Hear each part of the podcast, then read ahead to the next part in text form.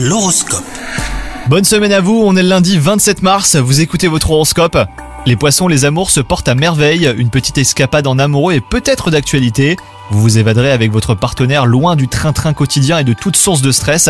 Ça sera le moment idéal hein, pour vous rapprocher davantage, donc profitez-en. Quant à vous les célibataires, il se pourrait qu'une rencontre inattendue vous déstabilise.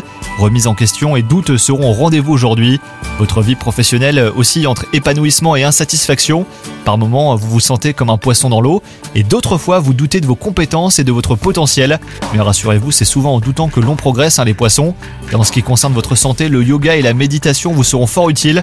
Vous vous recentrerez sur vous-même et rien ne pourra perturber votre équilibre. Bonne journée à vous